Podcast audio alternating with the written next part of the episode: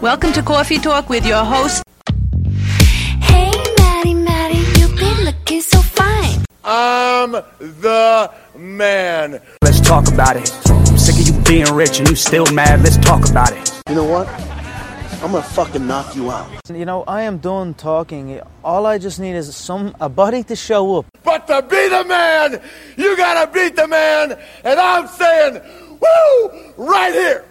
Um, you were you were an amazing uh, trash talker in your day, and, and still are to this day. Talk amongst yourselves. You talking to me? You talking to me?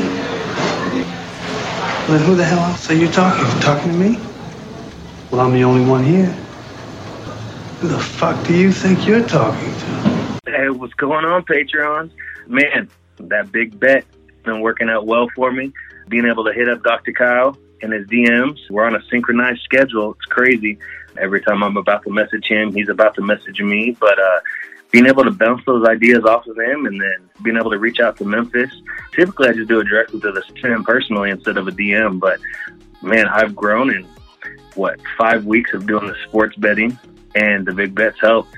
I'm able to formulate my own opinions. I do like some of the ones that they have, but listening to them and reading some of the lines and doing my own little research, um, starting to kind of understand the ins and outs, sports betting, um, and it's going real well. Last week I went five and two on my bets. Um, I hit a couple big parlays. One of the ones was Miami that I talked about with Dr. Kyle as soon as the open lines came in. So, uh, big bets where it's at. Patreon, you guys are great. Appreciate everything. Welcome in, ladies and gentlemen, to your MRI report and our Week 10 breakdown of the games. I'm brought to you by the DWZ Patreon.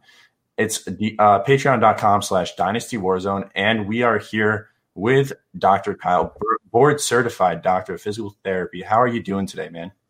I'm good, Maddie. How are you? living the dream. You know, Lions won on a last second field goal. 16 seconds is an eternity for Matthew Stafford. you know, it was a good week for uh, fantasy in general, for me at least. How about you? I had a, I had a pretty good fantasy week. Uh, you know, got some important wins in some leagues, probably one or two that have officially been kicked out of playoff contention, but you know, the the ones that have been in the longest are the ones that matter the most, not necessarily the ones that win me the most um, and I had some big wins there. Most likely, some some the jury is still out. Uh, good fantasy, good good betting week. You'll have to listen to the fabulous big bet live this Wednesday or when it is released Thursday morning. Uh, if you want to hear about the big uh, the big bet recap. Otherwise, here we are. We are cruising through the NFL season right now. Yeah, didn't you guys go for four for four in your big bets? Or some, I don't want to ruin it, but um, you guys did really well this week. Memphis, I think, did really well with the prop. I don't know. I know I uh, my big bet hit. I don't know if Memphis's did. I forget what his was. I think his mm-hmm. was the Broncos Raiders over, and I don't remember what the over was. So that might not have hit. Yeah. So we had some start of the weeks last week that didn't do, go so well. I think that our quarterbacks didn't do well. Um, you know, I might have said to sit Matthew Stafford against the Washington Redskins. That was a mistake. Um, but I did tell you D'Andre Swift was a start of the week. And D'Andre Swift had a heck of a game, dude. He had a receiving touchdown, 80 yards rushing, and over 60 yards receiving, I believe, or 40 yards receiving. And that's the first time a Lions running back has done that since Billy Sims as a, wow. as a rookie. Wow. Okay. So, yeah. Yeah. I mean, my, uh, I love Swift, and I think he's only going to gain steam the second half of the year. I was also uh, sitting Stafford this week, uh, wrong there, but all my eh, I also had a, a, Mark Andrews sit that was he didn't he didn't find pay dirt, but then of course uh, Watson was a sit, and the Houston and Cleveland wide receivers were definitely all sit worthy in that stinker of a close game, very close game, mm-hmm. good. Uh, but a stinker from a, a stats or fantasy perspective for sure. You know, I was stuck into playing T. Higgins, and boy, was I happy that I was stuck into playing him because he had a heck of a game for a rookie against that Steelers defense. Um, yeah. He caught a nice slant for a touchdown. He had over 100 yards against that defense. Uh, he was Burrow's security blanket, and that's nice to see going forward for a rookie. Uh, instead of seeing Tyler Boyd be the security blanket against a harsh defense, it's T. Higgins. So that's nice to see. Um, but speaking about Burrow, man, he might never get that support he needs. Like his owner won't even build an indoor practice facility, yet a high school built a practice facility in Ohio, the same state. Moeller Moeller High School built an indoor facility for COVID, but the Bengals won't. What do you think about that? Uh, you know, look, I'm not surprised. You know, uh, the number of times I've heard Memphis talk about how trash the Cincinnati organization is, like as talented as Burrow could be, and as well as they may draft this year and next year, and everything will look nice and pretty for Burrow in uh, in the short term. They might they might just eh, they might just be the Bengals, and you know, perhaps if he ended up in a, a better organization, he'll have he would have more staying power. So, you know, obviously there's still a lot to figure out there, but yeah, Cincinnati Bengals, like just they've unless until they change the what's going on with the higher ups, uh, I think there's going to be a cap or a, a, glass ceiling on what Burrow's really able to do. And look, it, it, may not really matter from a fantasy perspective ultimately, but mm-hmm.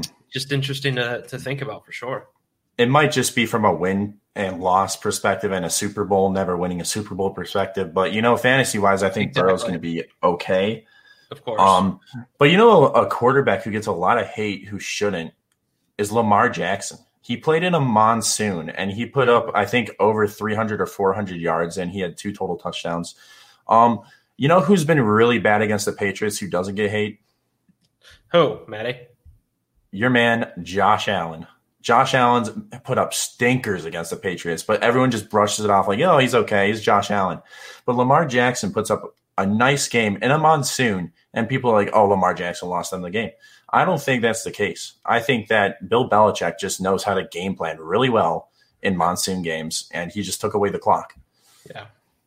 Yeah, Lamar had 250 passing yards and 55 rushing yards. It took him 11 carries to get 55 rushing yards, so that's uh you know that's a good good clip for a running back. But from mm-hmm. what we expect from Lamar, um, yeah. But I, I agree, and, and, I think I think the same can be said for you know Bill is good at scheming against familiarity, and he's now seen Josh Allen in probably you know four or five, maybe six six contests since he entered the league, and yeah. Mm-hmm. So uh, look, everybody wants to jump on a hot take or a bandwagon as quickly as as and um, as in, emphatically as possible. So yeah, yeah. And you know, you know what uh, a quarterback said after a game. Tua Tagovailoa said, "Oh, I didn't expect the NFL to be this easy." He, he didn't put up that great of a stat line, but he had a good game. They won the game against the Chargers. He's won two in a row as a starting quarterback. Miami has a heck of a defense. Their coach is amazing. Brian Flores is a heck of a hire, man. Um, the NFL does look easy for Tua, man. I don't, I don't know. It, it, it seems like it, he's playing well for a left-handed quarterback, and he's rolling out of the pocket, making throws, making plays. He missed Jakeem Grant for what would have been a spectacular highlight, but um, he's he definitely has looked like a, a stud quarterback and someone that you could trust on your fantasy team going forward. Yeah, yeah, and uh, funny to like didn't think the NFL would be this easy. It helps when you have a really good defense. Um, mm-hmm. So yeah, um, I mean, I'm stoked. I got in my uh, my my dynasty rebuild. I got Herbert and Tua. Those are my my QBs right now. So I'm excited that both of them have um, showed their worth already. I was not expecting. You know, I, I, think back at some of the moves I made in the offseason thinking, oh, rookie rookie quarterbacks coming into this season are probably not going to be a thing. And I was, you know, I was selling off, sold off Big Ben, sold off Kareem Hunt, sold off Gibson to, you know, to get picks and and get younger. And here I am. I'm like, fuck. If I if I kept all those guys, if I still like, I traded uh I traded Gibson and Big Ben for Courtland Sutton in the preseason. Like, and so Courtland Ooh. Sutton ends up on the IR, and and I am out two assets who would be getting me. You know, Big Ben's been uh, a QB one or two probably every week. And Gibson's been. He has um, been. I'm sure you're going to talk about Gibson at some point. But yeah, so uh, pump pump for Tua and Herbert's future. And folks, don't get too short sighted with your dynasty, um, and don't don't jump to to conclusions too quickly. Just like we shouldn't jump to conclu- conclusions too quickly about a Lamar Jackson game or a Josh Allen game. You know, jumping to, to conclusions too quickly. I put up a Twitter poll this week, and I think I might have tagged you in it. I said, Antonio Gibson or Jonathan Taylor strictly for dynasty purposes. Jonathan Taylor won the poll 56%, Antonio Gibson 44%. I was on the Antonio Gibson side myself, um, being a big truther of Antonio Gibson. I think he's one of the most talented backs of this class. The fact that he can jump cut twice in a row. He he had a jump cut against the Detroit Lions where he continued to just jump cut against people and he just got the open hole because of it. And then he runs into Cam Sims' ass. I mean, it was a nice run, but he just could not turn his head fast enough to see his own guy and he ran into the blocker. But he had open room to run. This dude Well, that- looks insane. Let me ask you this because I know you're the biggest Antonio Gibson lover in uh, in the Patreon. Okay, so you literally just said he could jump cut back to back, but then ran into a guy's butt. Should we not Mhm. care care so much about his ability to jump cut because guys can be successful in the NFL without jump cutting, but if they're continuously you know butt fumbling or jump running into guys' butts, maybe maybe the He doesn't run. I mean, the thing is, he ran into it because he did so many cuts in a row that he turned his head and then he saw his guy. It wasn't a vision thing.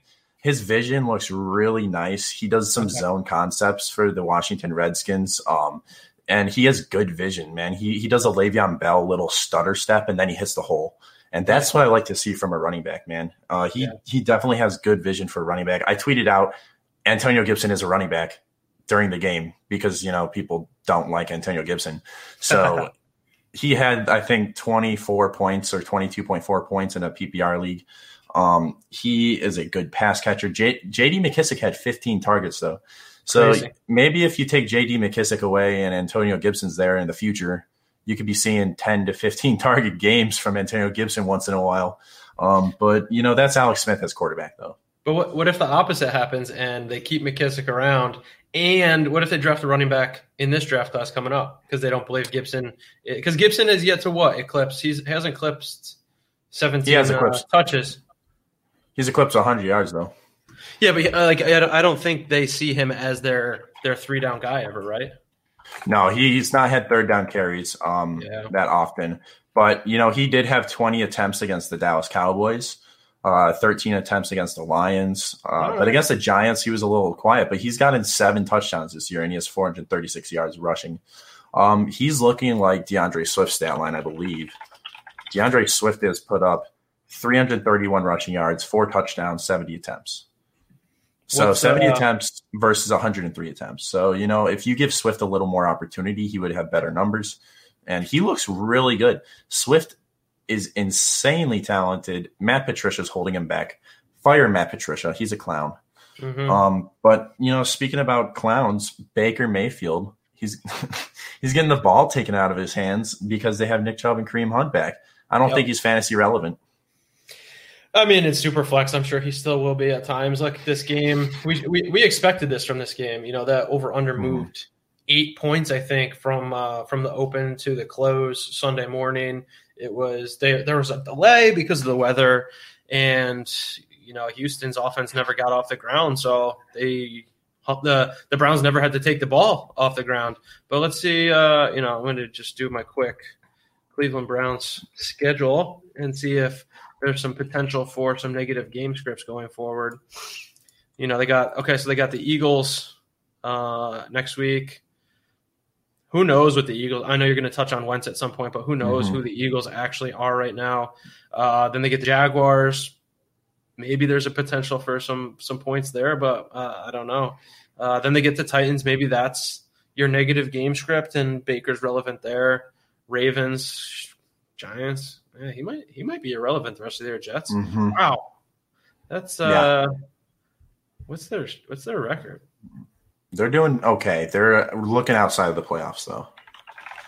They're six and three right now, which is Third. third in the division. When uh, there's four teams, that's okay. So they're they're on the playoff bubble. Wow. Yeah. Okay. Yeah. So there's there's four teams at six and three. That would be uh, the fourth, fifth, sixth, and seventh teams in, and then it's a a drop off to four and five for the Patriots, three and six for the Broncos. That's interesting. Mhm. So it's uh, Yeah. you know a couple. If those uh, hmm. the Patriots going to win nine games this year, they're four and five. Um, I think that Bill Belichick will coach his ass off and try to. Um, who knows? Because they have Lamar. I mean, not they have Cam Newton at quarterback. When Jakobi Meyers can throw a ball better than Cam Newton, it's kind of sad. Yeah. So it comes down to game planning, and he's one of the best game plans, and he makes the best script you can for a team. So he's going to put his team in position to win games. It just comes down to execution. Yeah. Um, and that's what Cam Newton said in his post game conference. He said, "I've never seen a guy who can win more than Bill Belichick because of his his game scripts." So Smart. that's it's just he's a very smart guy. And you know, t- talk about game scripts. Seattle, Seattle. If you take DK Metcalf out of the equation with a good corner like Patrick Peterson, like a uh, Jalen Ramsey, he does not produce, and he it showed. Like he did not have any points against the Cardinals that was relevant. He didn't have points against uh, the Rams. Like Rams, yeah. yeah. So what what is Russell Wilson without DK? Russell Wilson's a life preserver without DK. You know, he's trying to keep this team afloat. It looks like the cover three scheme has been abused by teams now because they figured it out. Pete Carroll's not adjusting because he's an older coach. I don't know if Pete Carroll's going to stick around in Seattle. They've had three first round picks now that have basically been bust. Rashad Penny, this linebacker out of TCU, who we haven't seen play, and I don't even know who they took this last year. Hmm. It's just been rough, man. They it's been bad from a GM perspective. It's been bad from Pete Carroll's perspective. Um, but you know, Over, Russ, overpaid for Jamal Adams potentially too. Like yeah, I think that's that was a bad that was a bad trade for them. They paid two firsts for a safety. Um, that, but that can't, Russell Wilson can't do anything in the passing game. Jamal Adams He's is like not Landon a cover. Collins. Yeah, Jam- Jamal Adams is not a a a cover safety or an over the top safety. He likes to get down close to the line of scrimmage, and that's not like this yet. People are just putting up points. Like everybody's thrown against Seattle Bills. The Bills didn't even try and ever run the ball against them two weeks ago. Um, so yeah, I, I do wonder if it's almost like it's probably too early on. You know, Kyler Murray and Cliff Kingsbury as a coach and quarterback pair to determine is is Kyler Murray keeping, you know, giving Cliff Kingsbury his uh, job security? I think we could say that Russell Wilson has probably given Pete Carroll his job security, um, and the the Legion of Boom back in the day when when that defense was was humming. It didn't matter what was going on on the offensive side of the ball, but it seems like yeah, I, I think it could be a potential changing of the guard in Seattle, like you know, Russ was looking like an MVP candidate at the beginning of this year, and that's slowly slipping away, as are the Seahawks' uh, Super Bowl chances. Um, Yeah. you know, they're they're losing important divisional games. Those those ones are Mhm. important this year. And you know, Jared Goff was my start of the week at quarterback. He put up 13.5 in a PPR league because he had passing yards. The Rams game scripted the running game in the red zone because they figured Seattle was going to try to adjust to the Buffalo Bills and try to lock down in the passing game. But, you know, uh, Malcolm Brown decided to take in two touchdowns. Darrell Henderson had one, and they they uh, beat the Seahawks pretty pretty handily, man. Like it was it was kind of a close game, but that's because of Russell Wilson. He's a like I said, he's the life preserver. That's it. Should be his nickname because Hmm. he's going to save jobs. Yep. Oh, quick correction on uh, what I was talking about as far as standings go earlier. I didn't. I, I was only looking at three divisions in the AFC and missed the AFC South. The Colts and the Titans are both six and three as well. So we have nine teams with six or more wins in the AFC right now. So that's going to be Mhm. tough sledding for the Patriots to catch catch that uh, that pace. Um, but we could we could see a team miss the the playoffs with ten wins in the AFC, and the winner of the NFC East division could could have six wins. The Eagles have three, and the Giants have three right now. Um, Cowboys are technically not out of it. this is crazy. The Chiefs, on average, the the strength of schedule is probably the easiest they've ever played this season so far. They're, the team's like average winning percentage, I think, is like a four Mm. that they're playing. So the Chiefs are just destroying teams. They lost to the Raiders. Is that a is that a concern for you, man? Like for Patrick Mahomes and everyone because he's he isn't having a crazy season, but he's having an MVP season still. He's not just having a Patrick Mahomes season though. Yeah, I mean, uh, look, divisional games that'll happen. Like I, uh, you know, I mostly stay away from. I try and stay away from them for for betting purposes because uh, you know if there's ever a team that's going to to upset, I think, and and have you know a big uh, ha- have Mahomes somewhat figured out. I think it's going to come in division. Um, you know, looking back at that schedule, they had just come off of beating the Ravens, and the Patriots, and then Mhm. probably looking ahead to the Bills potentially. It was also a short week. They played the Patriots on a Monday, um, and then maybe looking ahead to that Bills team that I think at that time was they were four and zero, and then lost to the Titans the week that the Chiefs lost to the Raiders. Yeah, I mean, I I think we have to give Jon Gruden some credit too. He has managed to make this Raiders team very competitive with Derek Carr still at quarterback and a not Mhm. so great defense. So uh, you know, I wouldn't say concerned, but uh, look, it's it's the NFL. There's a lot of parity. Things are changing every week. Um, you know, don't don't don't get too overly confident. in- The in- Raiders beat Drew Brees and Patrick Mahomes this season. They lost to Tom Brady. They lost to Josh Allen. They beat the Browns. They beat the Chargers. They beat the Broncos. They are destroying their division, it looks like, from a, a Yeah. standpoint. They have not lost a game in their division. Like That's- the Raiders, Jon Gruden is coaching a very good season, man. I would put him up for coach of the year this year based on what he's doing. Like he Yeah. beat Patrick Mahomes. Yeah, that's That's uh, rare.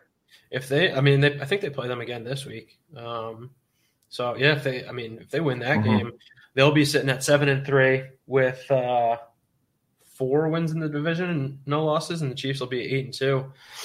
That uh, there's no lock there for the Chiefs. No, no, like uh, I think it's at home too for the Raiders, but the home winning percentage this year is under 50% for the home team. So you never know what's going to happen. I think Patrick Mahomes is going to take some vengeance out on the on the the Raiders. Um, Chiefs probably win that game, but on our on our uh, flex cast, I said that the Patriots were going to beat the Ravens, and that was that was right. So that was a, that was a hot take and a hot call by me. Um, Hey, I didn't put I'm, any I'm money gonna, on it. I'm, gonna, I'm gonna call you out for uh, a hot take. You you were like, this looks like a Mar- Marquise Brown, uh, Mhm. Hollywood Brown touchdown week, and I put him in a very important lineup. And then as I saw the the the weather getting crappy in New England, I'm like, nah. And I had I had DJ Moore on the bench, so I'm like, all right, DJ Moore is going in for Hollywood Brown, and I ended up that was that's my home league, that's my home league keeper league, and I was going up against the team in second place, and I was third place, and I ended up winning by like four points. So. Uh, my buddy Dan is probably What not what a terrible call by me. It happens. I It was, mean, it was bad. it was too hot. It was the. It was- I think was- you, are like the kid who like saw the ice cream and you just immediately was like ice cream without I sitting flew too high to the sun. Yeah, yeah, exactly. Um, when in reality, it's like, oh, this is this is an easy fade Hollywood Brown week with bad weather in New England, and he's a he's a downfield guy. Like, um, so, Yeah, definitely. The way I had seen it though, when I called it, was Mark Andrews would get taken out of the equation. I thought Holly Yeah. Brown would Hollywood Brown would get some more shots, but no, that didn't Sure. happen. yeah. Um, but you know, speaking about that division in the Patriots division, Sam Darnold, man, he's not staying healthy. He he's not playing games. Joe Flacco, the Dragon, is coming in and playing games. Why is this? Is this mono? Is this still the mono that's taking effect?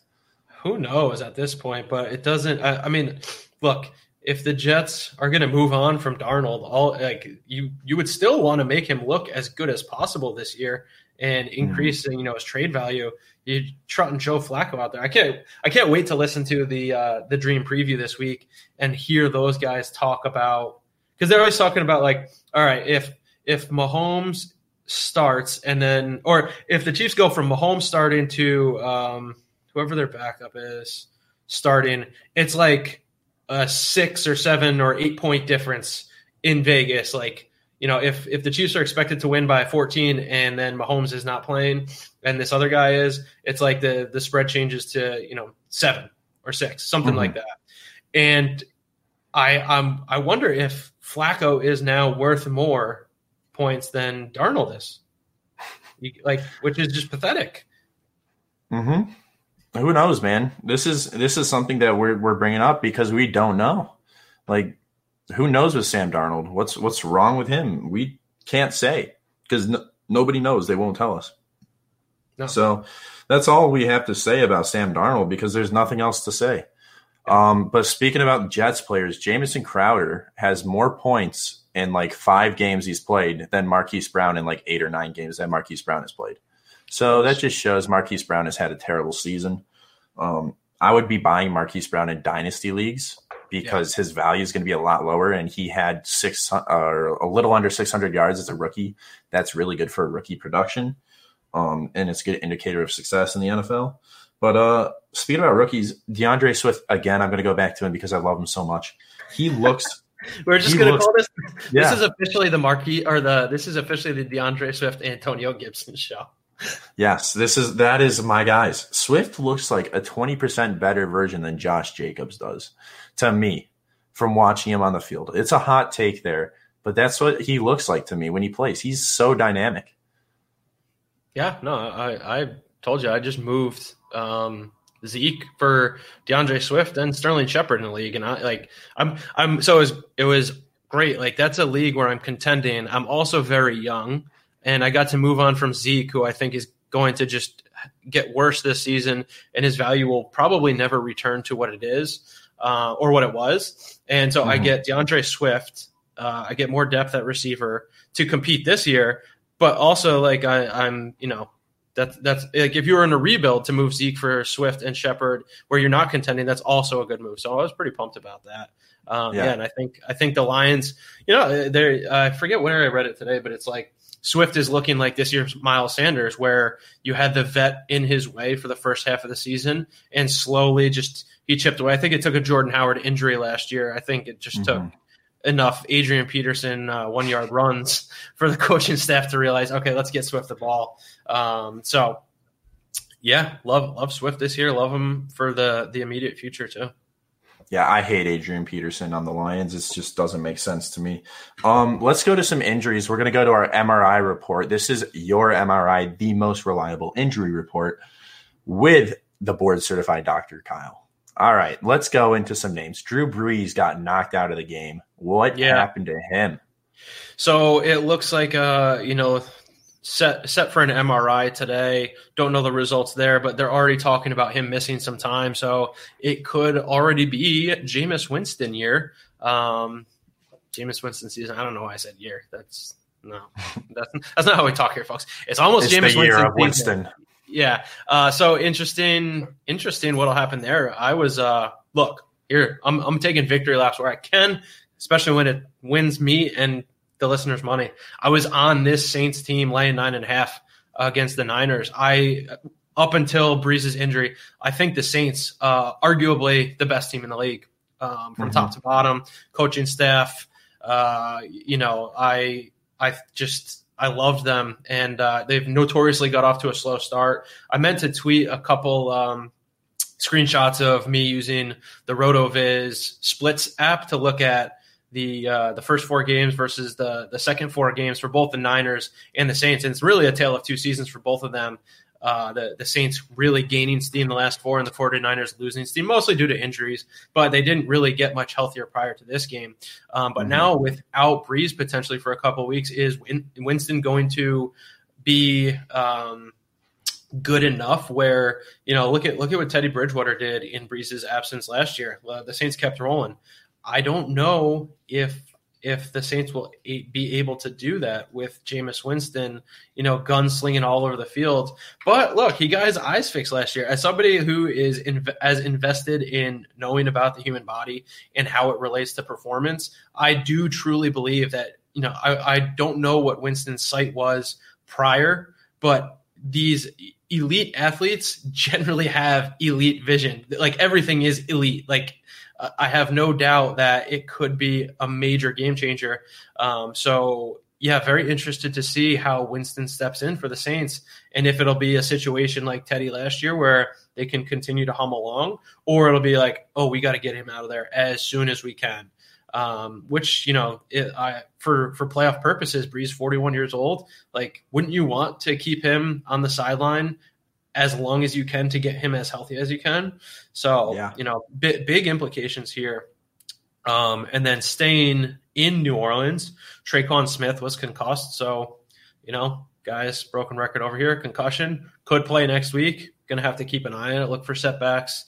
You know, if he's not practicing by by Friday, then question marks. But um, he should be practicing in some form probably by Thursday to to be on track to play the following week. Um, Yeah. and then We have a couple irrelevant running backs for fantasy purposes, uh, unless you're needing them to flex. It's Chris Thompson on the Jags with a back injury. He left the game after getting a concussion. Di- like he was not diagnosed with a concussion. He comes back, gets a back injury. Yeah. Unlucky. It's unlucky for him. And then Tyler Ervin of the Green Bay Packers suffered a rib injury and didn't come back. Um, I'm not too concerned about these guys because you have Aaron Jones and Jamaal Williams, and then you have uh, James Robinson. So these Yeah. guys are stuck behind studs anyways. So hopefully they get healthy on for their sake. You know what's crazy is you just mentioned uh, Jamaal Williams and Aaron Jones ahead of Tyler Ervin. AJ Dillon was a goddamn second round pick. I'm so glad I was never on that hype train and didn't let any of the dynasty guys talk me into buying him uh, in. Now league. let me Like, tell you. Like, shut up! They're gonna. you. Aaron Jones is not going anywhere. Jamaal Williams probably he might not go anywhere either. If he, you know, that guy. I don't know if you've heard that guy's interviews, but he would probably sign a contract for like six dollars if they if they sold it the right way to him. Um, He loves so- Green Bay. He loves Yeah. playing for Green Bay. I love Yeah. the Packers draft class. It's probably my favorite draft class. I am a Lions fan though. The Packers had the best draft I think of all time. Um, getting a quarterback that's going to sit behind Aaron Rodgers for four years probably. Um, so that just made no sense from their standpoint. Um, another injury that was huge. Matthew Stafford suffered a thumb injury, but he came back and played. Yeah, And then the MRI diagnosis, I think, came back negative, and that he's going to be okay. X-ray came back negative. I don't know if there's been an MRI yet, but it does Okay. sound. It already sounds like it's not too serious. Um, but we'll keep an eye. You know, I think we have a lot of uh, patrons in sleeper leagues. Guys, like the patron or the sleeper app is great. Like that's where I generally go for my first line of information as far as injuries goes. Um, and there was news five hours ago. Hashtag Lions quarterback Matthew Stafford had tests on his thumb after the game, but source said there was not much concern going forward. X-rays negative though he may be limited some this week. The initial belief is he won't miss game time. So there, that's that's sleeper word for word. Um, so Yeah. I don't I don't think we're concerned with him. And then Sleeper also said Teddy Bridgewater might not be out that long with a knee injury. He might come back this next week and play. It's not. It, they don't think it's serious, but they need Yeah. to do a, a X-ray slash MRI on it to make sure that he can play. Um, Yeah. What do you think about Teddy Bridgewater? Did you see the injury? I did I not didn't. watch that game personally, but you know Teddy Bridgewater was has been carrying his team. Uh, without Teddy Bridgewater, the Carolina Panthers are going to lose. They're playing the Lions this next week, so maybe they rest Teddy Bridgewater and see if they can beat the Lions with Christian McCaffrey um, because the running games just destroy the Lions. I, I don't think McCaffrey's on track to play this week already. ah, That's so that's already Mike Davis' turn. Yeah, that's that's looking bad for the uh, Carolina Panthers if Teddy Bridgewater is not a go. Uh, Teddy Bridgewater is carrying that team. Like I said, they need a quarterback in the offseason, though, Yeah. because I don't think Teddy Bridgewater is the long term uh, thing. Because in the two minute drill, he's still checking down to running backs. He's not throwing down the field. It's just what like it- there's no urgency, sense of urgency from Teddy Bridgewater. Maddie, It's in his name, Bridge. He's a bridge quarterback. He's he's, Yeah. he's just trying to get over water. the old regime to a new regime. And honestly, look, if from a, a a real football perspective, like why would you want to outperform your expectations this year? Obviously, you want to look like you're better than your your expectations, but the goal is to get better for next year if you want to compete next year. Um, so maybe Yeah. Bridgewater and McCaffrey being banged up is is best for them long term. You know, it gets say I guess you're you know, it's not good that McCaffrey's banged up, probably, but he's at least saving mileage on his legs, and you probably want that expensive mileage for when you're going to have a shot at a Super Bowl. Um, and I don't think your shot at a Super Bowl is with Teddy Bridgewater under center, but you know, imagine if uh, you know they they they draft a guy next year and he does anything remotely close to what Herbert Tua or Burrow is doing this year. I think I think that whatever young quarterback, if if the Panthers go quarterback in the first round, um, I know we're going on a bit of a tangent, but I, I think we talked like that. That's what the show is going to become today. Yeah. Let's let's see. Okay, so the Panthers are three and seven right now. Uh, they're still better than everybody in the NFC East, but three wins. If they, you know, let's pace that out. They're, you know, the five and eleven probably going to finish. You know, win win two of the next six, maybe one. You know, four or five wins. You're you're pretty much a shoe in for a top ten pick, and I'm assuming they still have their first round pick. So Yeah. you know, we're going to talk about this this incoming draft class of quarterbacks. Like, who could what quarterback could land there in the you know in the top ten. Um, I got a name for you. Let's hear it. Zach Wilson from BYU, dual threat quarterback. Pair him with Christian McCaffrey and see success. He he's really Yeah. good at throwing. Okay, and I like love we that. already I love that combo. We already talked about organization. Like we already talked about Burrow maybe being in a crap organization. We also talked about Herbert maybe in, being in an organization where he's you know he might not land an awesome coach. I think it's still possible there, more likely than uh, Cincinnati. That seems to be a dumpster fire. But if this guy Wilson ends up in Carolina, how quickly could his value be higher than than Burrow and Herbert's? Um, just because he's simply in the best environment. Like environment is so important in in the NFL. Um, Yeah. Just food for thought there. Yeah, David Tepper is a great owner. He bought the Carolina Panthers this last year. He's a risk analyst, I believe, in the stock market or something. He he does a lot of uh, business. So you know, he he's a guy who knows how to operate a team. He knows how to operate risk. He knows how to do stuff. So he hired a good coach with Matt Rhule. He took a risk there hiring him. They got Joe Brady as their offensive coordinator. If they can pair Zach Wilson with Joe Brady, I, I could see a lot of success as a, as a rookie. Uh, even the even like Trey Lance, if he fell to them, which I don't think he will, um, he could have success there. But uh, you know, there's there's some good quarterbacks in in the later like later tiers of the quarterback list that could end up in Carolina and come, become a quarterback that you draft in the first round of your rookie drafts. I mean, this year is the, the year to draft quarterbacks. It Yeah. looks like. So I've been trading a lot of pick. I've been trading a lot of players for picks this this last week in my rebuilds, just so I can shore up quarterback position. I'm going to take as many quarterbacks as possible in dynasty. Yeah, you know, last uh, this past offseason was my first uh, dynasty offseason, and I definitely learned the hard way how to spend some first round picks. Luckily, it was in like my cheapest league, and I was very much like I almost don't even want to be in the league anymore. But now I do. I've I have three first going into this upcoming class, but I had a I had my first last season, and I used it on Ke'Shawn Vaughn. I think while Herbert and Tua might have still been on the board. I, I like I felt I felt good at quarterback. Like I have Watson, Wentz, and and Daniel Jones. So you know it was like all right, let's just go based on needs. Let's you know get a running back who could potentially uh, help me be competitive this year. Obviously didn't have it with Ke'Shawn Vaughn, um, but yeah, the the the quarterback value like like I got I I got Tua at 107 last year. Like who who are you taking ahead of Tua in a rookie draft if you do that knowing what you got now? Like, okay, maybe Maybe D'Andre Swift. Maybe, maybe. And it was like everybody was so excited about Jonathan Taylor and Clyde Edwards Helaire at one and two.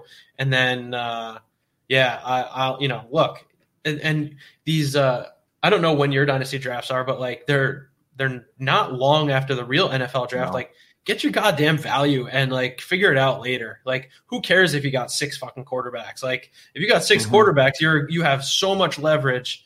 Um Oh, yeah. and you'll you'll figure it out. Like I'm, you know, I got Wayne Gallman sitting in my lineup in a league where I don't even care if I win, and he's what like he's got He's the RB three. He's got RB3 five this touchdowns in the last four games, and I can't even I couldn't get a third for him before this week. Like, Oh. and you know that that league is uh it's a really fun league. It's my first dynasty league, and we have a group mate. And yesterday it was just like as soon like Gallman touchdown, guys, and then nobody said anything, and then the next comment was another Gallman touchdown. So just reminding these guys like, yeah, like get your quarterbacks, and you can figure out running back and wide receiver. Uh, pretty not easily, but it's much more plug and play throughout the season than quarterback and then tight end and tight end premium for sure. Um, But I'm not paying up for a tight end until I know I'm com- competing, and it's not, you know, uh, I'm not, I'm not trying to buy Kittle right now. I don't think because I'm, uh, he's, I just You- bought Hockenson. yeah. Do you want to know the price I paid? Let's hear it. Zach Ertz, Harrison Bryant, Devin Duvernay, and probably the 201. Oh, a lot. I don't think that's a lot though. I think you got to steal. Hockenson is going to be a tight end one, I think, for like multiple years. So Yeah. We'll I sold him. I- I, sold him recently, and I still don't know how I feel about it. It's in a league where I'm like, you know, I had him and Gesicki, uh, and I still like Gesicki's long term potential. Mhm. And I just a lot of question marks at quarterback for me, like Gardner Minshew, Jimmy G, Mitchell Trubisky, and Drew Lock were my quarterbacks at the time. Um, and like I think all of them were injured. So, you know, I know we talk about buying Carson Wentz. Uh, maybe I, I feel I still think he's a little bit of a buy, but You know, I don't know how long his leash is from a real or fantasy uh, perspective right now. Yeah, it's, Matty putting up the field goal post real close to each other. They, they put in Um, Jalen Hurts. yeah, it's you know you got to wonder like, will they give him a good shot? Like the guy needs a healthy O line. Any quarterback needs. We talk about environment. He needs a healthy O line. He needs guys to throw to. He needs to develop rapport with these guys and consistency. Um, so I think Wentz is still a buy. So you know, I'm more. I sold. I sold Hawk and um, Darrell Henderson for Wentz and Logan Thomas in the that that team I drafted this year, and I was not drafting for this year because of the uncertainty of COVID. I was like, I'm gonna just stay young, and then of course all of my guys like injured. Like I already mentioned, Drew Lock, Gardner Minshew, and uh, Jimmy G were my three quarterbacks I drafted. It's an FFPC league, and you can only draft three in the startups, and then AJ Brown has missed time, DJ Chark has missed time. Um, Saquon Barkley, Tarik Cohen, like all these guys just decimated with injury. So I was like, you know what? Hawks value was good. It's probably going up, but I think to get Wentz, who I still think has, you know, quarterback one, not quarterback one overall, but QB one potential. He's, you know, he's he's got six or seven rushing touchdowns on the year. Um, I digress. How do we get to this point? We, What we've else been on a tangent. Let's talk Yeah. about wind. I think I think I want to talk about wind in games and people overreacting to wind. You asked the question, should I start Christian Kirk or DJ Chark? And I said DJ Chark. And then I regressed after people said no, Christian Kirk because he's not playing in a windy game. DJ Chark had more fantasy points, I believe, by like two. But I think the wind is an overrated factor. I think people oversaturate the fact that it's there. I think it's more for the over under than it is for fantasy statistics. Yeah, there's probably some truth to that. Uh, I'm trying to pull up that box score right now just because I want to know. I think the Cleveland game was the biggest game affected by wind. Um, Yeah. You saw a lot less passing touchdowns. You saw a lot, a lot of shorter passes. But like Jacksonville had a windy game. Um, and Well, you know, it. so they so Jake well. Luton, he, he you know 18 of 35 and 169 yards.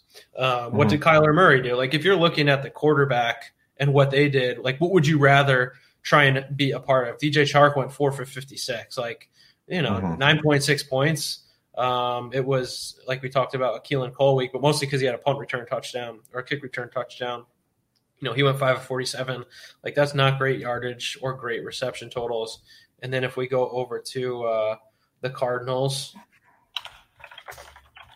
Let's see who the Bills played this week because the Bills always play in bad weather, and Josh Allen had a QB one game. They played the Cardinals at, at the Cardinals, so that's Yeah. good weather for Josh Allen. That makes sense as to why he had a good game. Aaron Rodgers in a in a cold weather game had a great game. He was a QB five so far. Uh, Lamar Jackson in a monsoon is a QB seven. Um, like Daniel Jones at New York, which New York had good weather. He was a QB nine. He had a he had a scamper. He had like a forty yard scamper for a touchdown. It looked nice. Yeah. Um, and then you got you got players like uh, Tua Tagovailoa playing in Miami. They probably had beautiful weather there. Um, so then you go down to the list. Deshaun Watson's the QB fifteen. Joe Burrow's the QB sixteen. I think it affects QBs more than it affects wide receivers. Um, and and like a lot of the correlation. well, and a lot of the guys you mentioned, um, eh, maybe not actually, but like guys who can move the ball with their feet as quarterbacks, I think they are less affected, obviously, because Mm-hmm. you know Lamar Jackson can still, you know, the wind doesn't affect his, isn't necessarily going to affect his ability to run. Same with Daniel Jones. Um, I think those guys have, and in general, but okay, so if I told you that in bad weather, quarterbacks who run the ball have a safer floor, like remove the weather part, like we know that in in good weather games, quarterbacks that have uh, a good rushing game, like they also have a safer floor. So yeah, I, like the weather probably doesn't. I think I think there's different tipping points for that one. Um, Mhm. I think it depends on how how high the wind is. You know, Yeah, I've heard the the Vegas guys or the the Dream Preview guys. I think they look at like like 20 miles per hour is their threshold. Where you know if it, you have 15 mile an hour winds, like that's probably not enough to really affect. But you know 30. But you don't you don't think quarterbacks have practiced in this weather before and have played in this weather and know how to adjust their arm to to the wind and like because the wind will take the ball as well. Like you know, I think that quarterbacks have a easier time with wind at their backs instead of throwing it into the wind, um, because you know they can just loft the ball downfield. Yeah. So sometimes it helps, sometimes it hurts. If it's going sideways, maybe it hurts more. Like you might want to look at the direction of the wind. Well, you remember the show Sports Science? Like that would be a cool one uh, to to see. Like, okay, if a guy throws a tight spiral, like you know who threw the like who threw the tightest spiral back in your or like Brett Favre could throw the ball like what sixty miles per hour. Um, you know, Yeah. put bru- bruises on his wide receiver's chest. Like, let's get some Stafford? sports science on uh, Yeah. on on different wind directions, like wind at your back, wind coming straight at you, wind coming across the field. Like, how much does it actually move a ball? Like, where where does it matter? Because maybe if the wind is thirty miles per hour, it only matters beyond thirty yards. Like, like maybe there's some correlation there. I don't know. That would be uh, there. That's my Maybe they idea. can get JaMarcus Russell. He's looking for a job, right? He's probably. You know, so yeah, I, don't- I don't know how much the weather has to do with it. I think it's more so when the wind is going sideways when it affects the game. Um, Field goals for sure. Yeah, for for kickers, it definitely affects them. You should watch for your kickers if you have them in your fantasy leagues, which I don't. Well, Um, and if um if a line moves like like six points is a very significant amount for an over under to move. Like, okay, how many field goals are in a in a football game generally? Two or three? Yeah, about that. Like I, I would say probably somewhere between two and three is probably an average game for field goals. There's a stat. Maybe I'll look that one up. I'll do some nerdy Mhm. nerdy data analysis for you guys. Um, and maybe like maybe that's why the line moves so much is for field goals, and it really doesn't have to do with uh, quarterbacks and receivers and throwing the ball so much. Yeah, like the only game I think that was affected was even like I think it might have been Baltimore because of monsoon, but Cleveland and Houston I think was the only game that was really affected because Ben Roethlisberger put up a heck of a game against the Bengals. He had the the QB two performance, and it was windy. Like he Yeah. he had a heck of a game. Like he scored right around Tom Brady's numbers, and Tom Brady put up godly numbers. Tom Brady took a whooping on the Carolina Panthers. He was mad about last week. And that was uh, Bengals Steelers went to 46 total. I, I don't know what that over under was this week. I would again like I don't. It's hard to project these divisional games for me, um, and I think Mhm. that's generally true. Like we already talked about Chiefs, Chiefs Raiders, but let's see quickly what the kickers did there. Uh, Randy Bullock went one for one, only 37 yards, so probably didn't matter there. And then uh, Chris Boswell went three for three with a long of 45. But you'll definitely see teams go for it more on fourth down in windy games. Um, Yeah. I, I definitely, I think it was the 49ers or some team that went for it on like fourth and four when they could have kicked the field goal, but the wind was like going against them. So they had to go for it. And it, it just made sense to go for it, like analytics wise. So you'll, you might see more teams go for it, which is better for fantasy purposes. If you're not playing with kickers, like you would rather have your team go for it and get a force down and then you can get more yards. Yeah. So I don't know. Houston, Houston missed a field goal yesterday, and Cleveland did not. So Houston hmm. went one for one, and Cody Parkey went one for one, 41 yarder. Yeah, well, that'd be that'd be interesting to look at. Yeah, but but that's our week 10 breakdown. This is brought to you by the Dynasty Warzone Patreon, patreon.com slash Dynasty Warzone, and Viridian Global, where you can get our Dynasty Warzone merch. It's viridianglobal.com. And then you go to the Football Collective and choose Dynasty Warzone. We have some sweet swag over there. We're hoping to get some hats soon. We're just testing them right now. Um, you have any shirts, Kyle? No, yeah, I gotta update uh, uh, update my wardrobe. I I live in a one bedroom in New York City, so every decision I make about buying something is how much space is this going to take up. So I, I gotta purge some uh, purge some clothes before I add to them. But I think I'll be getting a hat. I also might like low key. I love the uh, the goat district goat hat. Grew up here. Mhm. Fun fact about me: I had goats growing up um, for like five or six years.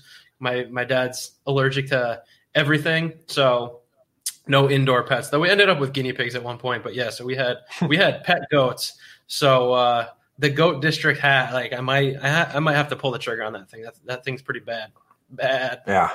Bad. That's a good one. bad.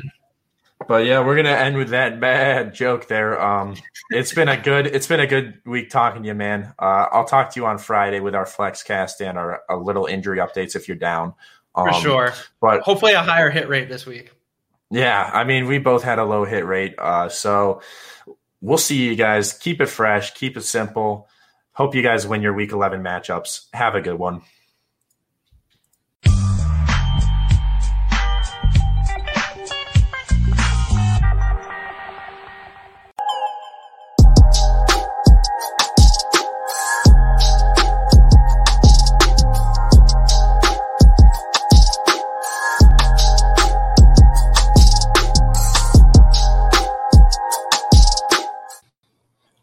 Ladies and gentlemen, welcome into the FlexCast. This is sponsored by Viridian Global. Um, if you want comfortable apparel at a good rate, go hit them up on uh, viridianglobal.com. I mean, this is the best apparel you can get. It's uh, it's a uh, startup company, and you know they, they've had a lot of success in this last month. I can tell you from personal experience that Viridian's class shirts are first class in comfort, and they have the best designs in the business. There's no more overpaying for fantasy apparel. First time customers use NBC 2020 to save 10% from their Viridian Wear collection and tell them that Maddie Big Chest sent you.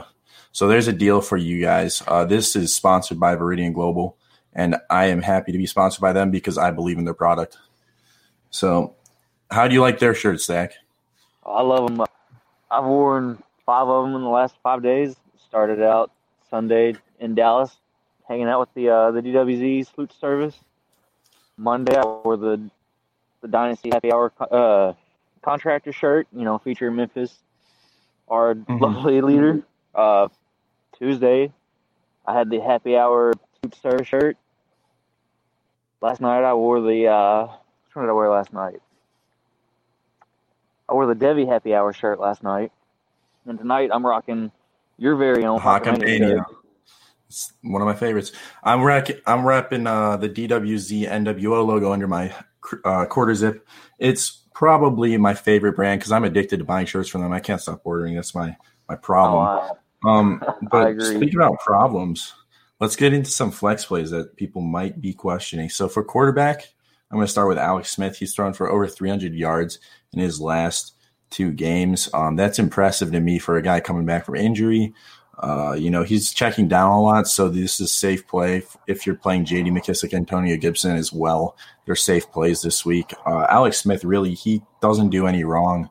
He only does uh, smart plays, so that's why I have him on the list. What do you think about that, Zach? Oh, I, I love it. I mean, he was the guy that this off season when ESPN released their the documentary of his recovery, every league I had, I went and slowly started adding Alex Smith in hopes.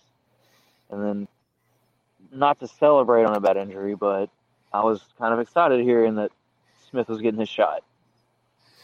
Mm-hmm. So yeah, it definitely definitely took the uh, the reins in Washington and on the football team for now, as we call them.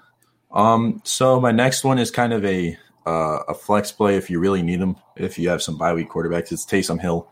Uh, in sleeper leagues, you can only play him at quarterback, but on ESPN, you can play him as a quarterback slash tight end. Uh, so that's a big advantage if you need a tight end because the tight ends have just been desolate this year.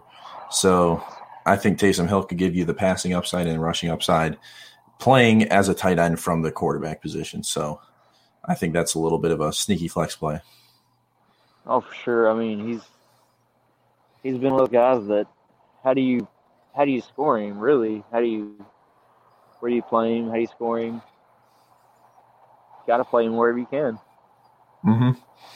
I'm playing him as a quarterback in our league just because I, I, need him out of necessity from bye weeks. So hoping for a nice game from Taysom Hill. Uh, and then my last guy is Derek Carr. He played the Chiefs last game. Uh, the last game against them, he had over 300 yards passing and three touchdowns to one interception. I mean, he's had an up and down year. He did not have the fantasy points he wanted last week because of the rushing touchdowns from Jacobs and uh, DeAndre Washington or whoever's there still. Um, but you know, he's he's going to get his his work and he's going to get his yards against the Chiefs offense because Chiefs offense really does not have a good time of possession. So expect the Raiders to control the clock. Expect them to have a lot of dink and dunks down the field. I think Derek Carr is a safe play this week if you need a quarterback in a two quarterback league. In a one quarterback league, I might be staying away from him. Uh, I mean, he's uh, he's generally that. He's going to get you.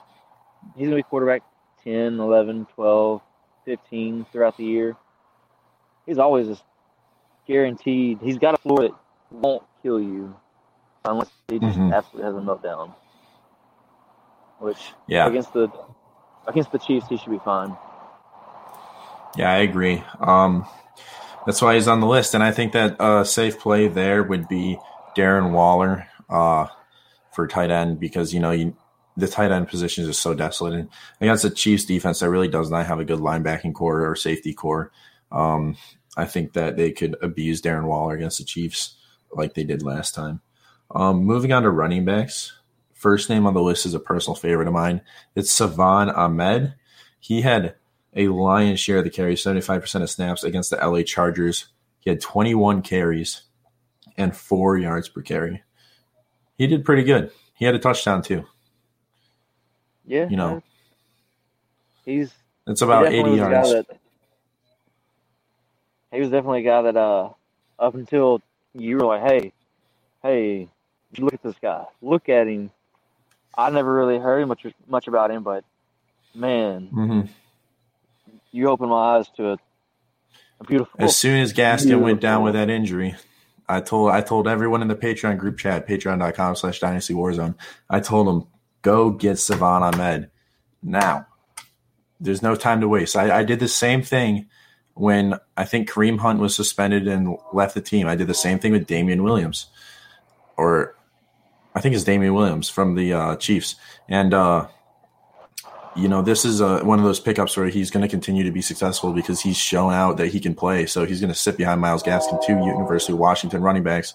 You should be able to see some success from Salvon Ahmed uh, continuing for the rest of the season. Uh, most definitely. I mean, he's he's a guy that I'm excited to see where he ends up. I think I just doing. traded to you in a league for believe- Gibson. Yeah, yeah, he was involved with the Gibson trade. Mhm. Uh, Net you I'm a first really round pick there for yeah. I just cut that into that. I gave you Marvin Jones. I think uh, Ahmed a first and a second, a future second Yeah. though. Um, Yeah, but worth, worth it to me to get my guy because Gibson, you know, if he's not on my team, then really is this fantasy for me. So it just feels wrong. My next name on the list is a Colts running back. One of the Colts running backs. The train agrees with me. It's Nyheim Hines. He had in the last four games, the last four out, he had six targets, five targets, three targets, and six targets. That is a good floor for PPR. I think he has a safe floor, and he's a good flex play for that reason. Um, the Colts are going up against uh, Green Bay, I believe, and Green Bay is like the 31st worst at stopping the run in the NFL. Um, expect these guys to have some nice, nice games uh, from not only Nyheim Hines but Jordan Wilkins. Uh, Jordan Wilkins, the last uh, couple games, has outpaced Jonathan Taylor, 11 carries and eight carries in the last two. Against the Detroit Lions, I believe he had 20 carries. So maybe this is a, a, a situation where they just kind of try to figure out who's going to be the hot hand, and they uh, run with Nyheim Hines and Jordan Wilkins instead of Jonathan Taylor because Jonathan Taylor's just kind of been bad this year overall. Yep. That's- we can hope that. Uh, I mean, I know coming into this year, we expected Hines to be Ekeler light. You know, uh, same offensive coordinator, same quarterback. I mean, he has all the makings that Hines, even in the future, will be beyond fantasy worthy. I mean, he's a guy that uh, if you don't have him, you can get your hands on him, get him. I, I regret. Mm-hmm. I've said him too many times this year. Yeah, he's been a he's been an add-on piece for me when I ask for trades. I try to get Nyheim Hines in the the package. Um, I'm gonna mute you, Mike, for a sec. Uh, but you know, he's been an add-on for me in in trade packages just because of his target share. Um, just getting this an average of about five targets per game is is a safe floor for PPR because that's an instant five, basically five points plus the added yardage. Um, and then Jordan Wilkins, if he can get the good rushing share, which I believe he will, um, I think the Colts are going to be running against this defense because they're pretty good against the pass versus where they're weak against the rush. And uh, Reich is a good coach, and he's going to coach the game right. He's, he has a, he has a good game plan. He's one of the best game planners I think in the NFL offensively, um, and he's going to get his team to where they need to be.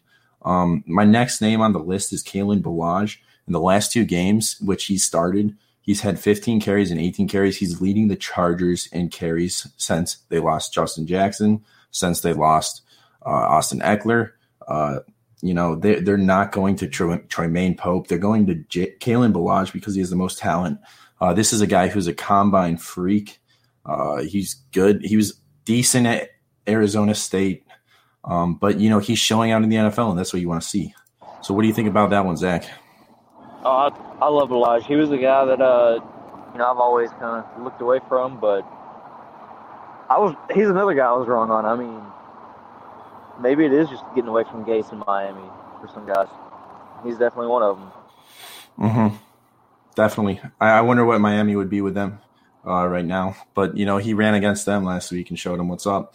Uh, next name on the list, and my last one for running backs is Rex Burkhead. He's had a pretty safe receiving floor. He's got some touchdowns. Uh, he had four targets, one tar- one target, three targets, and five targets in his last four games. So you know he's going to get some work receiving. I think he's replaced James White in that regard. Um, and he's got a rushing floor too. He gets carries. Uh, what do you think about Rex Burkhead being a flex play this week? I, I like Rex. Rex. I mean, they've got a pretty decent matchup for a Cam Newton offense. I think he should be all right. Uh, he's a guy that I've always been back and forth on. He's kind of one of those throwing guys for me, honestly. Uh, yeah, he's been showing up this year, so I think he'll be all right. I actually mm-hmm. had a guy. They're playing I, the Texans I, this week. Oh yeah, that's a good, good matchup for him. I think. Mm-hmm. What What's your guy? Uh, Latavius Murray. Actually, they're the Saints are playing Atlanta again. Mm-hmm. He's been he's not killed you this season, even with Kamara there. But I think with a matchup like Atlanta, he should show up. I think both backs in Atlanta, uh, in New Orleans this week will have a good week. Yeah, I uh, I agree. I think that the Atlanta defense, while they've improved since the firing of Dan Quinn, they're still not a good team. Um, they're going to give up a lot of points. Jameis Winston might throw some picks, but you know the cornerbacks aren't too great there in Atlanta. They're they're pretty young and they're improving. Um, but we're going to move on to wide receivers now. First name on the list is a very hot name in Dynasty, very hot name in redraft as well. He's probably already picked up off waivers. It's Michael Pittman Jr. In the last two games, he's had seven targets and eight targets. He's looked like the wide receiver one in Indy, and what he, and what Philip Rivers likes to throw to is Michael Pittman Jr. type of players. I really like Michael Pittman Jr. this week. The Colts are playing Green Bay Packers. Expect Michael Pittman Jr. to be involved on slants and drags because he's fast and he's good after the catch. That's what he did at USC, and he's doing it in the NFL. Oh yeah, he's been a guy from day one since the since the day he got drafted if I get my hands on Pittman, I'm I'm going for him. I mean, he's a guy. I'm excited to see what he'll do this this week, for the rest of the year, and for hopefully many years to come. Honestly, like USC mm-hmm. has a tendency to produce some pretty good receivers. Yeah, they have Amon-Ra St. Brown coming out who looks really good. Uh, they got the Texas oh, yeah. guy. Um, I don't know if he transferred from Texas or he decommitted uh, and went to USC instead. But come on, Bru McCoy. Yeah, Bru McCoy. Has he done he's, anything? He's a California guy. He's originally from California. He mm-hmm. committed to Texas, decommitted, and then went to USC. Uh, two weeks ago, I believe it was two weeks ago, he had five catches for 55 yards and a touchdown. I mean, it, hmm. Can't argue with that. Decent, especially as a freshman. He comes out in two years, I believe. So uh, that uh, he's been on my watch list for. Yeah. Speaking about my watch list, Marvin Jones Jr. has been on my watch list for a long time now. You know, on this Flexcast, I've had Marvin Jones mentioned. Kenny G is still limited. And Marvin Jones just put up the single most yards on the football team this year from a wide receiver with 87 yards. He topped the last receiver who scored 86 yards on the Washington football team. He's got one more yard than the other leading receiver. And that's a good defense. That's not a bad defense there. And the Lions are going up against a weak secondary that I believe is missing Donte Jackson in Carolina Panthers. Um, and Carolina Panthers, is Teddy Bridgewater playing this week? We don't know. I mean, th- at this point, I think it's still undetermined. Um, he's injured. And, uh, you know, if he can't, he says his game time game status is undecided yet, so it might be a game time decision. Um, but if he doesn't play, you'll see a lot of Marvin Jones. Yeah, Marvin Jones is the, is very good. He's he's starting to click again with Stafford. he didn't look 100% to start the year, but now he's looking 100% like Marvin Jones did. I expect Marvin Jones to pop this week and uh, put up about 100 yards and a touchdown. Oh, I'd, I'd Um, love to if not that. over. Yeah, I think they'll use Kenny G in a decoy role if he plays because his hip injury seemed it might be soft tissue because he's been out for three weeks now, going on three weeks. Um, so we'll see what what Kenny Golladay does, but I'm kind of tentative to start Kenny Golladay in some leagues, but I'm kind of forced into it. Um, Jakobi Meyers is my next name on the list. He's got some massive target share in the last few games. He had six targets, 10 targets, 14 targets, and seven targets. And the seven target game was in a monsoon. So, you know, that's not so great. And he had a touchdown pass, I believe, in that game. Um, so Jakobi Meyers is a good flex play, I believe, because of the the amount of targets he's been getting. Um, I think he'll have another 10 plus target day. The the Patriots are playing um, Houston. the te- Houston Texans, and the Texans defense is not is banged up to say the least. Um, so we'll see Cam Newton try to push the ball down the field, but you know he's going to be doing slants instead to Jakobi Meyers, and Jakobi Meyers looks to have taken the Julian Edelman role on that offense, and you know he's running with it. Speaking of him taking the Julian Edelman role, I mean, he proved last week he can throw. So hmm maybe maybe your your Burkhead call won't be so bad, especially if we see another Jakobi Meyers to Rex Burkhead toss. That would be nice. That would be nice. But I, Yeah, I might be a Rex Burkhead to Ch- Jakobi Meyers toss this time. They'll have to mix it up. Either way, either way, it still scores the same. Either way, Mhm. especially if this Yep. game is a like I think it will be. Um, and then you have a deep dynasty ad and play for this week. Do you want to talk about him, the Saints wide receiver? Oh yeah, uh, Deonte Harris. I mean, Jameis. He he spreads the ball around. I mean, look what he did to. He made Chris Godwin, Mike Evans, uh, Brate, and Cody Howard at times were relevant. You had uh, who else did he make relevant in Tampa Bay over the last couple years? Uh, I'm blanking on names now. And there's some there's some fantasy darlings that uh, Mm-hmm. Rashad Perriman, I think you Rashad mentioned, Perriman, but you know he yeah. popped. So there's I mean, some he- good, some good uh, ads there. Deonte Harris is a, a primarily a, a slot guy who runs a lot of slants, and uh, you could see him do some deep shots to Deonte Harris just because it's Jameis Winston and he loves to throw it deep. yeah, Um, James James is going to throw it. Hmm He looked good throwing it to Alvin Kamara, so maybe Alvin Kamara is just going to have a, a running back one performance this week. We'll see. Um, another guy that you want to touch on is a Miami Dolphin player, and uh, he's been a good flex play the last two weeks. Yeah, since since DeVante Parker went out, and uh, not DeVante, yeah, yeah, It was uh, Preston. Williams. or Preston Williams. Sorry, sorry, yeah, Preston Williams. I'm used to Parker being the one that's hurt, not Williams. Uh, since Williams went out, I mean that somebody has to step up. They got rid of most of their other receivers, and we hadn't really got exactly what we expected out of. Uh, I'm blanking on names tonight, man. Uh, the tight end. Mike Gesicki. Yeah, Mike Mike Gesicki's let us down more often than we really Mhm. expected him to. So, Tua's got to throw to somebody. I mean, we we've named a lot of Dolphins tonight, but they're playing against Tennessee this week. Could be a shootout. Could be a blowout. Speaking about shootouts, you have another name on this list. I agree with the Jakeem Grant uh, play. He's had five targets each in the last two games, and you know Tua seems to trust him and likes to put him in space. So maybe he's a sneaky play. I've been flexing him the last two weeks. He's been good for me. I recommend flexing him as well. Um, and then Sammy Watkins in a shootout, man.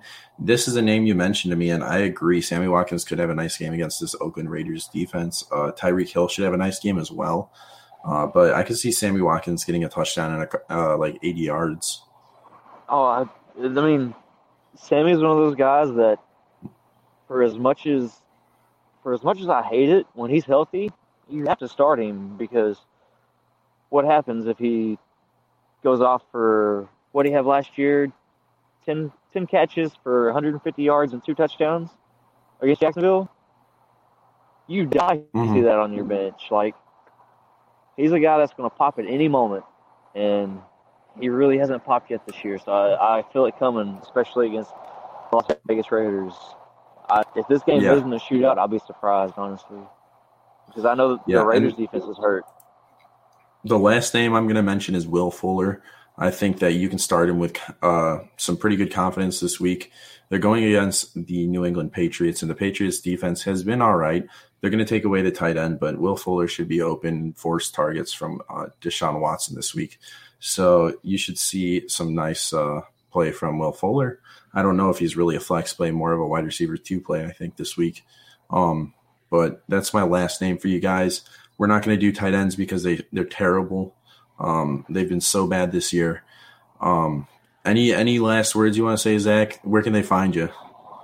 Uh, really, right now, find me on Twitter. It's uh, Barrett underscore Zach. Uh, it's really the only thing that's fantasy relevant. Uh, before keep your eyes out, I'm gonna work on a project. I've been talking with a couple of guys, getting something off the ground. So, Mike come around. If so, it'll be posted on the Patreon and hopefully shared about. Yeah, you said you got a PC on the way, so that should Yeah, be yeah. an improvement there. Make sure you get your webcam and your microphone. Um, Oh, yeah, those are important. definitely. But uh, yeah, man, uh, we'll leave you guys with that. F- follow him on Twitter at Barrett underscore Zachary, uh, and we're gonna leave you. Have a good one, all. Hey guys, Nick Burnett here. Just wanted to kind of give some information on why I joined the Patreon, why I'm part of the Dynasty Warzone uh, team. Downloaded the Dynasty Warzone podcast. It took one day. Joined the Patreon. Reached out to Memphis about a situation with one of my rosters, and the kind of feedback I got was, "Hey Nick, why don't you give me a call?"